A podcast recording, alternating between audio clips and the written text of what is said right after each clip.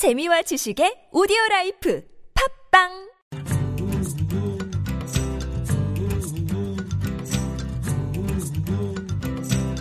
스웨드의 마음통신. 안녕하세요. 스웨드 여가라즈입니다. 코리안 드림을 꿈꿨던 각국의 노동자들이 본격적으로 한국에 들어온 것은 88 올림픽 이후입니다 그래서 한국의 이주 노동자 역사는 얼추 30년 가까이 되었다고 합니다 하지만 착각인 거 아시죠? 한국인들이 가족은 과거 이주 노동자였습니다. 100여 년 전 멕시코로 팔려간 애니깽부터 시작해 중국으로, 독일로, 일본으로, 미국으로 일거리를 찾아다녔던 이주민의 역사가 있습니다. 과거에 또 그렇듯이 현재 이주민들을 따뜻한 시선으로 바라보는 것 이주민들에게 가장 큰 위로입니다.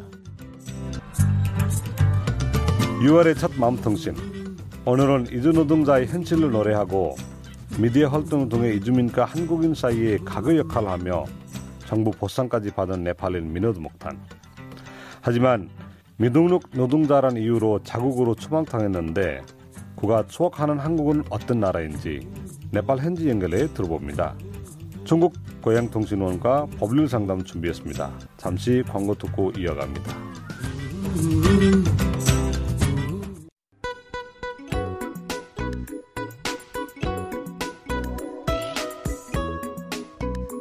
알짜배기 뉴스, 알짜 뉴스. 서울대 연구팀들이 최근 발표한 논문 미얀마 이주 노동자의 한국 의료기관 이용 실태에 대한 1차 의료 관점에서의 질적 연구에 따르면 국내에 있는 외국인 이주 노동자들은 언어나 질환에 대한 지식 부재 등으로 의료기관 이용에 어려움을 겪는 것으로 조사됐습니다. 연구 결과 미얀마 이주 노동자들은 한국의 1차 의료기관 이용 시 크게 다섯 가지 항목 때문에 어려움을 겪는 것으로 나타났습니다. 먼저 언어와 시간 장벽을 넘기 어려웠고 만성질환과 합병증에 대한 지식이 없어 지속적인 불편을 겪고 있으며 한국 의료 시스템에 대한 지식이 없어 충분한 이용을 하지 못하고 있었습니다. 또 예방접종과 직장 건강검진 결과의 부적절한 전달, 관련 시스템 부재와 흡연, 음주와 같은 소수민족의 불건강한 보건 행태 등의 어려움으로 의료기관 진입이 어려웠습니다. 남해군 다문화 가족 지원센터가 의사소통에 어려움을 가진 다문화 가족 자녀들을 위해 관내 보육시설에 언어 발달 지도사를 파견해 언어 교육을 하고 있습니다. 현재 군 다문화 가족 지원센터 언어 발달 지도사가 파견되고 있는 곳은 총 5곳인데요. 매주 2회, 회당 40분씩 11명의 아동들을 위해 1대1 수업과 모듬 수업 등을 하고 있습니다. 사업과 관련한 자세한 사항은 남해군 다문화가족 지원센터 또는 남해군 주민복지실 여성보육팀으로 문의하시면 됩니다. 창원 서부경찰서 다문화가정 지원 협력단체는 지난달 29일 문화유적지 탐방을 통하여 우리 사회에 조기 적응하는데 조금이나마 도움을 주기 위해 결혼 이주 여성과 그 가족들을 초청해 순천 나간읍성, 하동 화개장터, 최참반댁 등 문화유적지 탐방을 실시했습니다. 이날 중국, 베트남, 키르기스스탄 등 6개국 결혼 이주 여성 15명과 그 가족 26명이 동행했으며 협력단체는 다문화 가정과 결연을 맺어 매년 문화 탐방을 실시하기로 했습니다. 지금까지 알짜배기 뉴스, 알짜뉴스였습니다.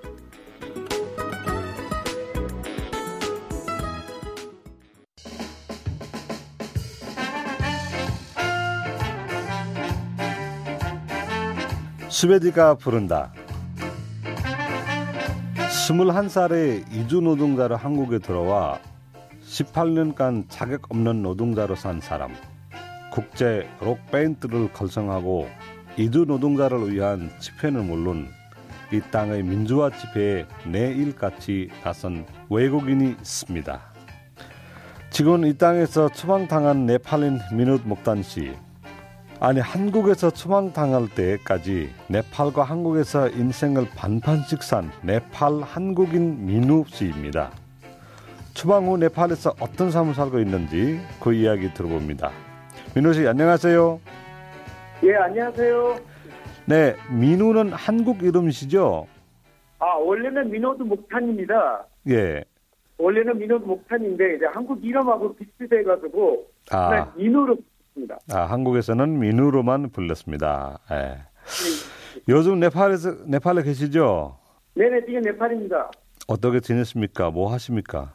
아, 네, 조국에 와보니 어, 너무 열악하고 굉장히 아, 어려운 것 너무 많은 거예요. 네. 그래서 한동안 굉장히 슬펐습니다. 아, 그거를 어떻게 어떤 일을 해야 될지 아, 굉장히 어려웠습니다. 어떤 뭔가를 선택해서 하는 것을. 네. 네, 그래서 지금은 조금 이제 뭐 사회 활동도 하고 있고 또 네. 개인 사실 개인적으로는 뭐 많이 뭐 하고 있지는 않습니다. 원래 민우 씨는 한국에 있을 때도 개인 일 안 하고 사회 활동만 하는 걸로 알려졌잖아요. 네, 맞습니다. 21살에 한국에 왔다고 했는데 몇 년도인가요? 아, 그게 아, 90 92년도 2월 22일입니다. 예, 그, 그때가 이주 노동자 초창기죠. 네, 맞습니다. 소평입니다. 어쩌다 미등록 노동자가 된 건가요? 아, 예, 음, 아시다시피 지금도 네팔은 굉장히 그 경제적으로 어렵습니다. 네네. 그래서 저도, 어, 저도 어, 고등학교 마치고 어, 뭐 여기 칼리지에 이제 공부하고 있었다가 네. 아무튼 돈을 벌어야 되는데 네. 자신의 취업하기 굉장히 어렵고 지금도 마찬가지지만 그래서 돈 벌로 예 한국을 택하고 한국으로 예 떠나게 된 겁니다. 네. 그런데 한국에 오자마자 바로 미등록 노동자가 되는가요? 네 그때 당시에는 그 이런 그 노동 어, 그 재개가 없었습니다. 네네. 그래서 저희는 네, 그때는 그냥 관광 비자로 갔다가 거기서 이제 일을 하면서 이제 머물게 되는 거죠. 네. 앞서 밴드를 만들었다고 말씀드렸는데 밴드를 만들게 된 계기는 뭔가요? 저는 좀 원래부터 좀 노래를 좋아했었고요. 네네. 그래서 제가 이제 전에 이제 식당에서도 일하는 그런 경험이 있어서 네네. 그 식당에 이제 노래방 기기가 있, 있었었는데 이제 그냥 손님 없는 없- 없는 그낮 시간대에 그 노래를 배우기 시작했어요 노래방에서 네. 나중에 이제 그 한국 노래를 조금씩 불러다가 친구들이 어 노래 되는데 하면서 어그 뭐 KBS에서 하는 그 외국인 예능 대회 네네. 거기에 참가하게 된 거예요. 근데 거기서 이제 대상을 받게 됐는데요. 그래서 이게 계속 노래하는 일도 하면서 그 틈틈이 일요일마다 하는 행사에 가서 한국 노래를 하는 이런 아, 생활을 하고 있었어요. 나중에 2003년도에 외국인 추방을 당, 추방을 해야 된다 이런 거를 아 이거는 별로 맞지 않는 제도다. 조금 더 어, 다른 방, 그 방향에서 제도를 좀 만들었으면 좋겠다라는 요구를 하면서 저희가 이제 농성을 네. 하게 됐는데 네. 이제 농성장에 이제 저희가 이제 구호들을 이제 모아서 네네. 그 노래를 만들게 됐는데 거기서 만난 친구들을 함께 해서 그 밴드를 만들게 됐던 겁니다. 네. 농성단에 만나는 친구들이 뜻을 모아서 밴드를 만들었다. 그랬죠? 네, 네, 맞습니다. 노래로서 문화적인 이런 측면에서 한국 국민들하고 다가가서 우리의 이런 어려움을 알리자 이런 네. 목적이었습니다. 예. 추방 당할 때와 방금 말씀하실 때 미등록 노동자라는 조건은 똑같습니다. 그러니까 더더욱 갑작스러운 조망이 이해가 안 됐을 것 같습니다. 아, 사실은 저 법적인 측면에서는 저는 엄연히 저는 불법적이다 했습니다. 네네. 저 법적인 측면에서는 법으로는 당연히 그 주방해야 하는 그런 대상자가 되었고요. 그렇죠. 예. 네, 저는 그 인정하고요. 근데 예. 오랫동안 한국에 아, 머물면서 일하면서 그냥 어떤 범죄를 지르고 나쁜 일을 하면서 지낸 아, 사람들이 아니었고 그래서 제도를 조금 더 인도적인 차원에서 네네. 이런 미동력자들을 조금 더 합법화하는 어떤 다른 방법이 없을까라는 이런 질문을 저희가 하는 거죠. 네. 그러니까 이제 거주를 할 수 없는 조건은 위반을 했지만 범죄자는 아니었다. 네네, 인도적 그렇죠. 차원으로 제도적 어, 마련으로 위한 이런 문제는 해결해야 된다라는 생각이 지금도 갖고 계시는 거죠. 네, 왜냐하면 48년 이후, 이후에는 네. 사실은 이제 많은 노동자들이 들어왔지만 사실은 그들을 어떻게 대책해야 될지 대해서 시스템이 없는 상황에서 들어간 거거든요. 네. 근데 이제 이들이 들어온 거를 분명히 정부는 알고 있으면서도 불구하고 네. 그 그냥 받아들이기만 했었거든요. 왜냐하면 그때는 노동력이 굉장히 필요했던 그런 시절이었어요. 그렇죠. 예. 추방 직전 미등록 노동자로 검거태 보호소에 있을 때 한국 유명 가수인 강산혜 씨 등의 민우 씨 석방 운동했었죠.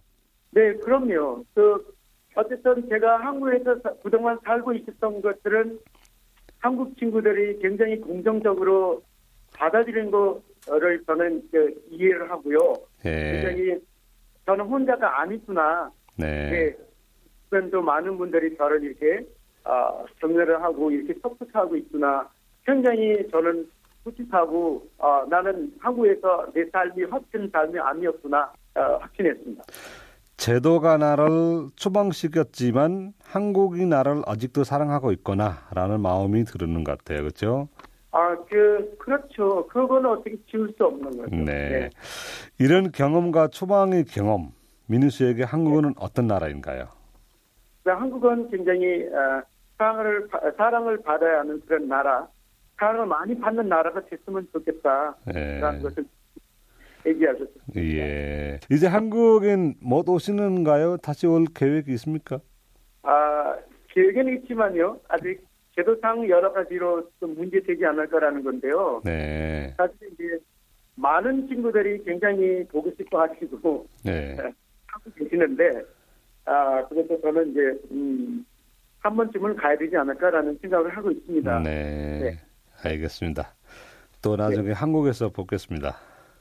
예, 예, 네. 고맙습니다. 지금까지 네팔 한국인 민우 씨였습니다. 감사합니다. 네, 감사합니다. 네.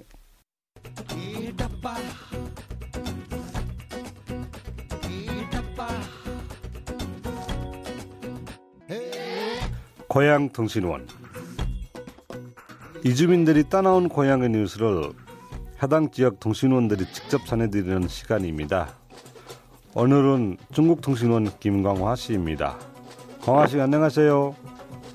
안녕하세요. 중국통신원 김광아입니다. 네, 고향 소식 전해주시죠. 아, 네. 먼저 인종차별 소식입니다. 중국의 한 재탁용 세제업체가 충격적인 인종차별적 광고를 내보내 해외 네티즌들은 물론 외신의 비난을 사고 있습니다. 도대체 광고가 어떤 내용이길래 그렇습니까? 아, 중국의 세제 제품 샤오기가 최근 극장과 TV용으로 제작한 새로운 광고에는 얼굴과 옷에 페인트가 묻은 흑인과 중국인 여성이 등장합니다. 빨래를 하고 있던 여성은 흑인 배우를 세탁기 안으로 밀어넣고 세탁기를 작동시키는데요. 세탁이 끝나고 나면 세탁기 속에서 흑인이 아닌 중국인이 깨끗한 옷을 입고 나옵니다. 이 광고는 중국의 SNS를 타고 퍼졌고 이를 접한 네티즌과 외신은 인종차별적 내용이라며 비난하고 나섰고요. 영국의 한 일간지는 가장 인종차별적인 광고라며 비난했습니다. 그럴만도 하네요. 다음 소식은요. 아, 다음 소식은 동물보호소 관리자로서 동물을 안락사시켜야만 했던 여성이 비난과 죄책감에 시달리다가 스스로 목숨을 끊었습니다. 중국 대만 국립대학교 수의대를 최고 성적으로 졸업한 그녀는 동료들 사이에서 온화한 전문가로 통했는데요. 주인에게 버려지거나 학대당해 보호소로 온 반려견이 시설 규모보다 많아 늘 고민해왔고 이런 고민 속에서 2년간 700마리의 개를 안락사시켜야 했습니다. 그녀의 동료는 안락사를 시키기 전에 몇 번이고 개를 안고서 눈물을 흘렸다며 미안하단 말이 입에서 떠날 줄 몰랐다고 전합니다. 하지만 동물보호단체와 일부 시민들은 이런 사정을 모른 채 아름다운 사형 집행사, 아름다운 도살자 등의 비난을 이어갔고 그녀는 괴로움과 죄책감을 견디다 못해 결국 이런 결정을 내린 것이죠. 누구보다 동물을 사랑하고 곁에서 지켜왔지만 그런 동물을 스스로 추가했던 그의 심정은 말할 수 없을 정도 괴로웠을 텐데 안타깝네요. 다음 소식은요? 다음 소식은 벼랑 끝 마을이 아이들 이야기입니다. 중국 사천성 아투롤촌은 해발 1,400여 미터의 지면과의 수직거리가 약 800m나 됩니다. 그럼 주민들은 어떻게 다니나요? 외부와 통하는 길은 벼랑에 걸쳐져 있는 17개의 넝쿨 사다리가 전부입니다. 넝쿨 사다리는 수직에 가까운데요. 길이가 100m는 실이 됩니다. 부모들은 안전을 고려해 긴 끈으로 아이들이 가슴을 한 번 두른 다음 아이를 앞세워 벼랑길을 오르내립니다. 혹시라도 아이가 발을 헛디뎌 떨어지면 부모 잡은 이 끈이 소중한 아이의 생명을 지킬 수 있기 때문이죠. 이 마을에 학생들은 몇 명이 됩니까? 아, 이 마을에는 6살에서 15살 사이의 학생들이 어, 15명 있는데요. 매월 중순과 월말에 집에 다녀갑니다. 아, 이곳을 오르내리는데 시간은 얼마나 걸립니까? 행동이 민첩한 젊은이들이 한 번 산 아래로 내려가는데 보통 1시간 정도 걸리고요. 오르는 데는 90분 정도 걸린다고 합니다. 외지인은 두배 정도 더 걸린다고 합니다. 아이고, 그럼 우리가 올라간다면 3시간 이상을 너콜 사다리를 타고 벼랑 길로 올라가야 한다는 말이네요. 네, 그만큼 근력도 있어야겠죠. 오늘 소식은 잘 들었습니다. 감사합니다. 지금까지 중국통신은 김광하였습니다. 네, 수고하셨습니다.